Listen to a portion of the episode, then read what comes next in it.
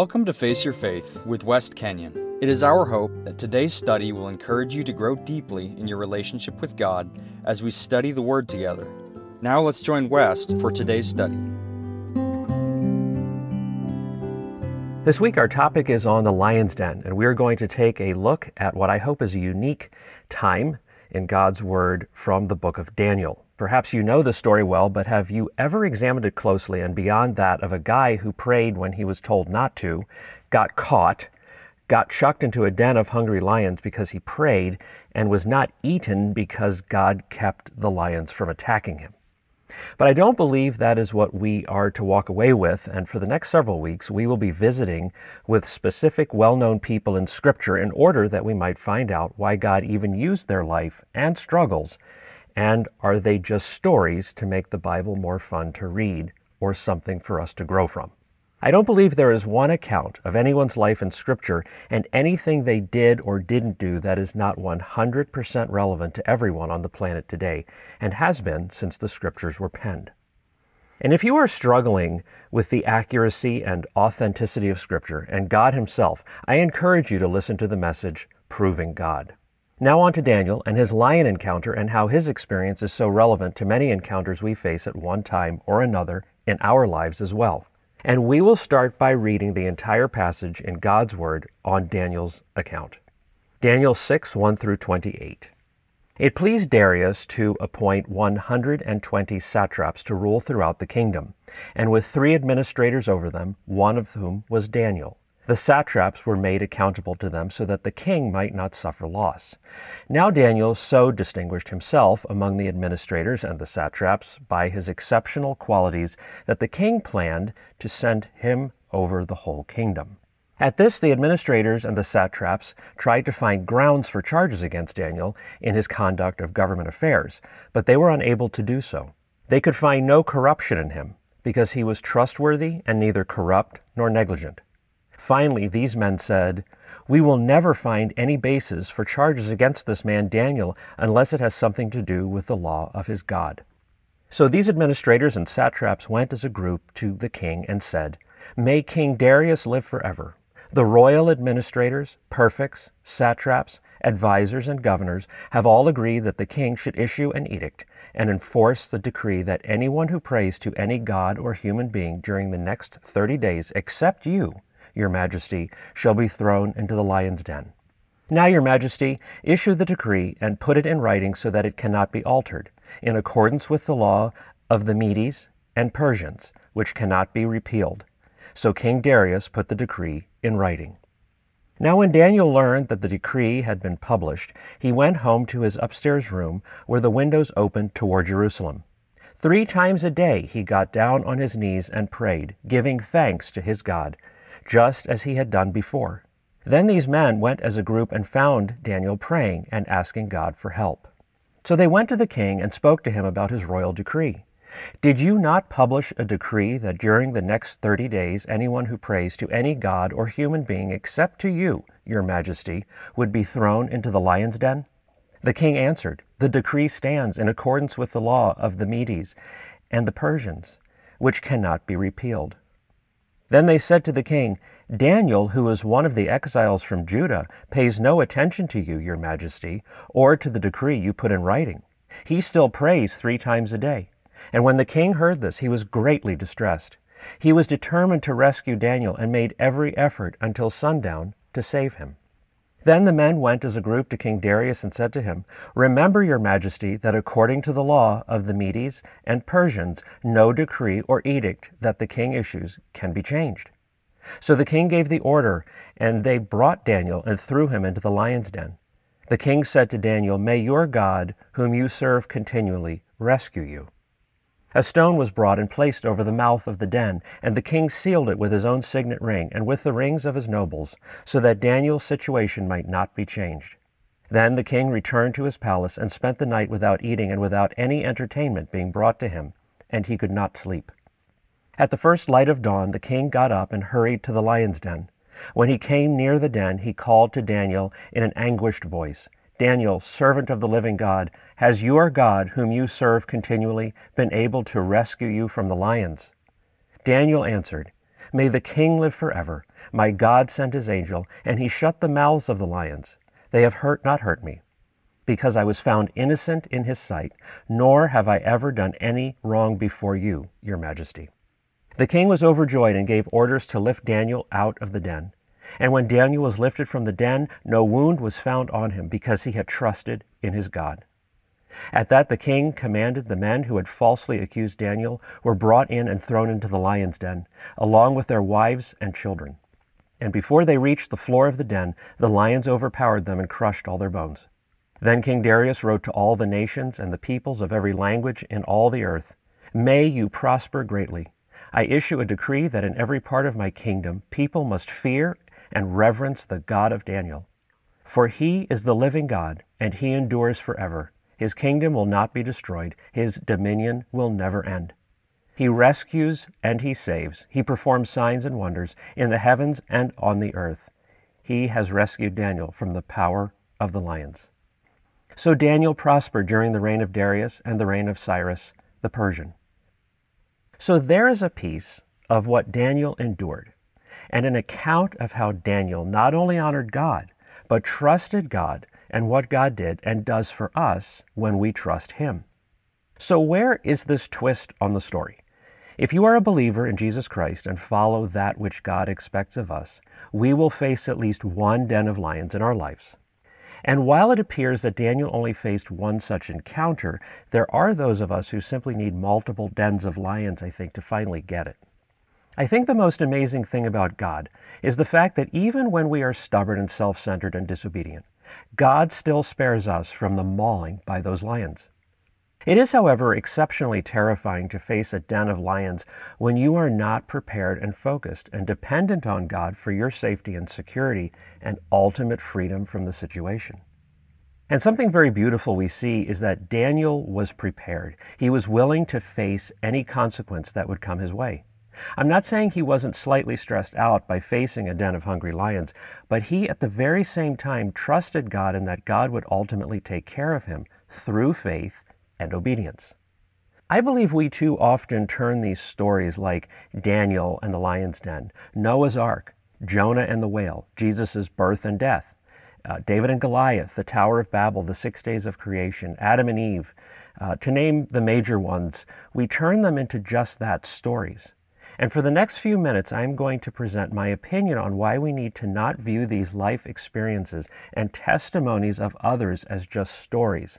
And then we will get back to the crux of our message today. And I think this is quite critical to see why this is important, because we, for example, tell a lot of stories from the Bible.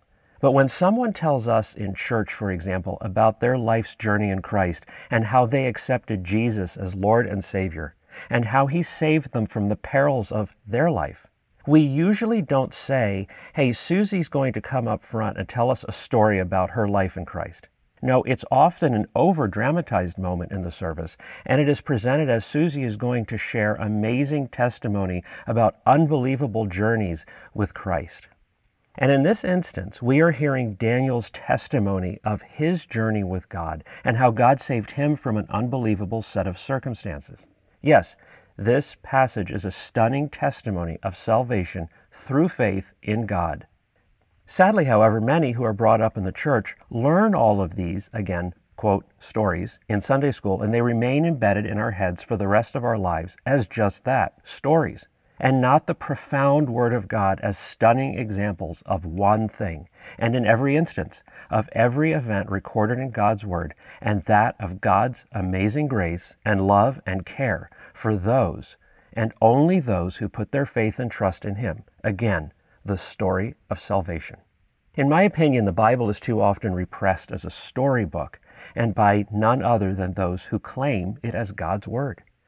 Now, while the word story is indeed defined as an account of incidents or events, there is, at least in the English language, a strong connotation of a story being an anecdote or the quote storyline of a movie and something made up to get your attention, to make a point.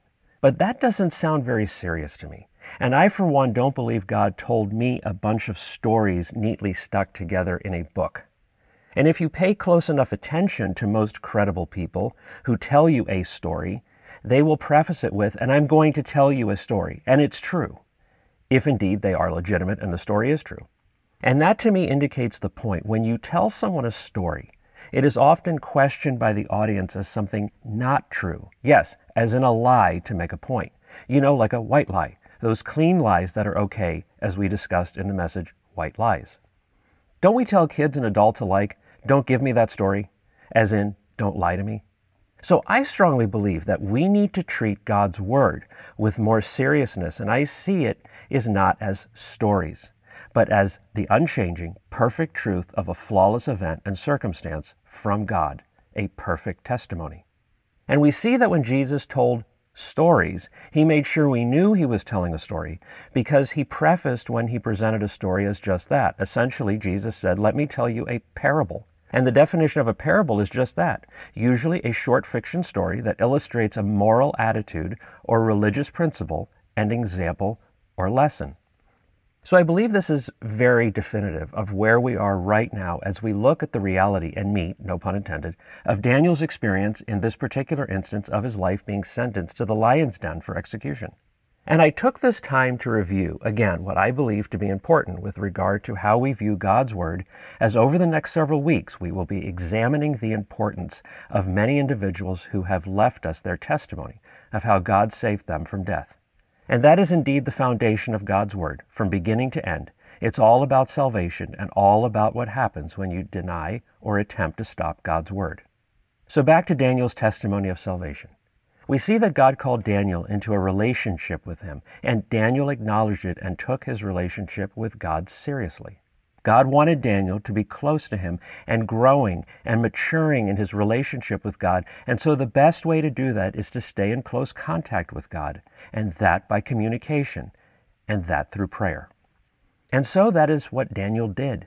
He wanted to hang out with God. He wanted to get to know God better each day, all day, and so he made time to pray. Notice our passage states he made talking to God a priority. It was on his daily schedule, on the calendar. Isn't that what we do with things that are important to us? The people we love and like. We want to be around them as much as we can. We want to talk to them, and we make time for those that matter most to us. In fact, sometimes we make too much time for them and don't get done what we need to. But nonetheless, we make time for them and put it on our calendar, and at the very least, we put it on the calendar of our mind. But you know as well as I do, that sometimes does not work. Even if we really want to remember it, it sometimes falls off our mental calendar. Is it wrong to put God on our calendar? I believe a lot of Christians think so because it should just be something we naturally want to do and do because we are so dedicated to God. But that is false. None of us are that good and thoughtful and interested in always hanging out with God, and so we see Daniel made specific times to go to God. And whether it was a mental calendar or maybe written down, he made specific time, and that's just how life works for us today. Don't pastors and Christian counselors tell people all the time, schedule a date night with your husband or wife, put it on the calendar, calendar family time in, time to read the Bible, etc. Yet I don't recall one seminar or anyone honestly saying, I need to put spending time with God on my calendar in the form of communication, as in prayer. However, I need the reminders just like everything else I do in life, and I do frequently forget and neglect my time with God if I am not reminded. And it's easier than ever now with your smartphone. Yep, no excuses. We see through Daniel that he wanted and had a great relationship with God. They were close and they were friends. But as life would have it, sometimes being friends with certain people and hanging out with them can get you in trouble and even in a healthy relationship, one that is truly good and beneficial. Sometimes other people just don't like who you choose to be your friends, and sometimes others will tell you who is and is not acceptable to associate with. And in this instance, there were a group of people who didn't like who Daniel was hanging around, and they decided to stop Daniel from spending time with his best friend, God, the one Daniel dearly loved and the one who dearly loved Daniel.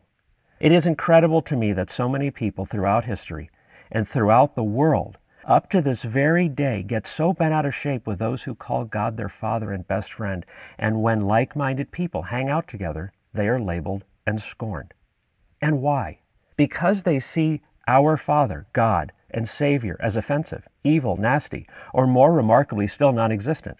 Ironically, those who believe God to be non existent are the ones who get most hostile when I hang out with my supposedly non existent friend. As I see it, they should simply feel sorry for me that I would be so out of my mind to engage so fully with nothing. But isn't it my business then to engage with nothing?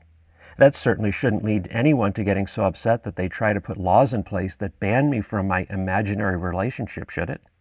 After all, a good portion of society today believes that we have the freedom to be anyone, anything, at any time we decide to be.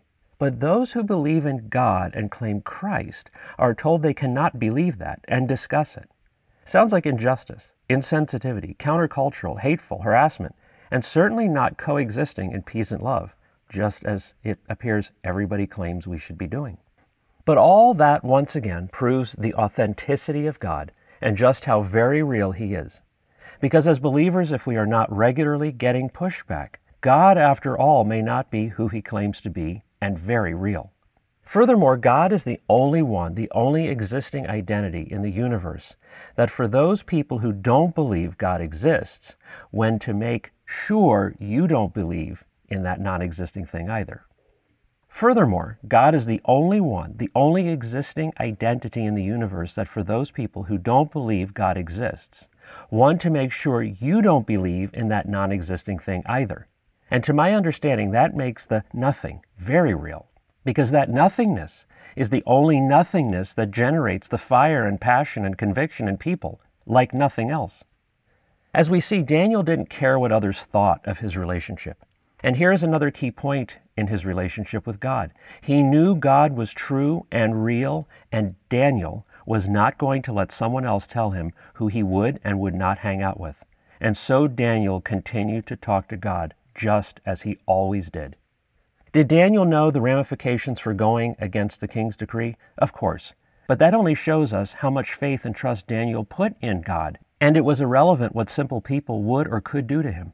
He didn't care because he was convinced his friend, his father, would keep him safe just like any loving parent would. He believed. And so we continue and find out that the others who wanted to dictate who Daniel associated with told on him, ratted him out. Can you hear them now? O King Darius, O your majesty, we just saw Daniel doing what you told him not to do. He was praying again, and we thought you should know. Can you just hear and see the whiny, attitudinal voice and posture of those guys now sprawled all over the floor at King Darius's feet? Doesn't that just make you want to tell them to get a life, grow up, and play in traffic? But that's not God honoring. In fact, we are told by God to pray for such people that they would one day see exactly what Daniel is seeing and experiencing, and the same principle applies to what we have in Christ today with others. Another profound thing we learn in this passage is that in reality, Daniel did break the law, and he did know the consequence, and Daniel was fine with that. And better still, God was fine with it too. Which takes us to yet another remarkable discussion. Is it okay to break the law? It depends on the law. And in this case, it is absolutely acceptable and right. Get this God honoring to go against the government if they tell you you cannot speak or believe in Jesus Christ, fully God, fully man. So you say, Jesus says, don't break laws, but break laws? No, but this can go down an even bigger path, and that of did Jesus break the law when he didn't listen to the government and religious mandates set forth when he disregarded them while on earth to do the work of his Father? And we won't go there fully now. But just to satisfy the question with a very brief answer, yes, Jesus, God in the flesh, did break the earthly law, but remained sinless, perfectly sinless. And to that, one could easily argue and call God a hypocrite, because God does say, if you can't follow man's laws, you can't follow God's laws. And further still, God put the governing authorities over us, and we are to submit to their authority and render unto Caesar that which is Caesar's. And there are many more such directions for us throughout the Bible, just like that from Jesus, God Himself. However, God's Word tells us we are also to first follow in the footsteps of Jesus do what Jesus does and what is God honoring. And so we see that when people like Peter and John were told they had to stop talking about Jesus because they were breaking the law, they stated as an example in Acts 5:29, "We must obey God rather than human beings."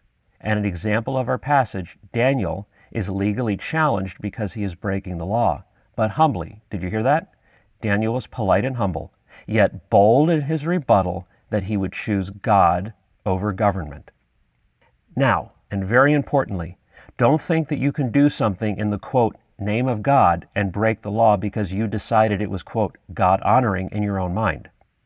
Because when you go down that road, we are looking for revenge based on our human emotions and expectations, and not those truly of God. Remember, God says, Revenge is mine and all mine. Don't get involved in my business, or you will pay a price for that from the government and from me. And that, in a very brief summary, is the only time we can break the law, and that of when we are told we cannot honor, worship, and promote the name of Jesus, God. Period. Notice we never heard Daniel say in his testimony that he would also stop paying taxes and doing the speed limit on his camel and steal and rob and kill because he had God on his side. No, not at all. It was simply one thing he refused to agree to, and that of not walking away from his relationship with God. And that is just and right and honorable in the sight of God. The one and only human law you can break in confidence, and God will have your back. As we continue on our journey with Daniel, we know that Daniel is sent to a lion's den. But what was the purpose of this den of lions?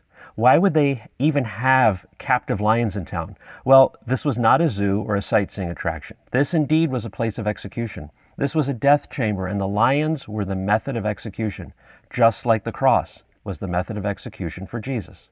So the story goes no. This for sure, and especially at this point, is no story. This is indeed the brutal, terrifying reality that Daniel was to be executed by lions in order that he would be silenced once and for all for proclaiming God. Again, isn't that what the religious leaders and Roman government attempted to do with Jesus? And even though Daniel is Old Testament pre Christ, this is just a glimpse of what is coming through a Savior in Jesus. And the same holds true for Adam and Eve. They were covered over by the shed blood of an innocent animal who would take the place of their immediate death. Again, all of these accounts are the work of God through salvation for those who believe and trust in Him. So we see that Daniel did not die as he was supposed to have. He was not mauled to death. And even though he was trapped in that den, sealed in with a stone, and doesn't that sound very similar to where they put Jesus after he died on the cross? They sealed Jesus in too to make sure he could not escape death by any possible means. Yet Jesus rose and came out whole and very much unscathed and very much alive, and the government couldn't silence him. And so too, God saw that Daniel would be sealed up, and yet Daniel walked out unscathed and very much alive, and the government could not silence him. Isn't it also exceptionally fascinating that the ones who were executed by the lions in the end were the ones who went against God? Isn't it exceptionally fascinating that the government, Rome, who attempted to permanently silence and remove Jesus, is the very government that was ultimately silenced and removed from the world? And this is life, then and now. Many amazing and awesome things come from this profound testimony of Daniel, and it's not just a child story. Daniel demonstrated his sincere and intense relationship with God, his true father and friend. Second, Daniel did not walk away from his relationship with God just because he was being persecuted. Third, Daniel did break the king's law but held first and foremost to God's law and was ultimately vindicated by God for being obedient. And fourthly, Daniel, throughout the entirety of these events, trusted that God would take care of him and trusted that no matter the outcome, he only had one thing to focus on, and that of knowing God had his back. So, too, we need to trust in God like Daniel and remember his testimony we need to follow hard after God in the face of all the lions in our den that are waiting to devour us. Trust God that He will keep the mouths of those lions closed when you are doing what is right and worthy in the sight of God. Remember, the Word of God and God Himself will never be silenced, and neither will those who follow hard after Him. Today, I am going to let you close in a time of prayer on your own that you go to God and speak to God. Potentially, you are in the den of lions right now. And you need to go to God in faith and trust and in love, knowing that He is your friend and will protect you from the lions that walk around you, waiting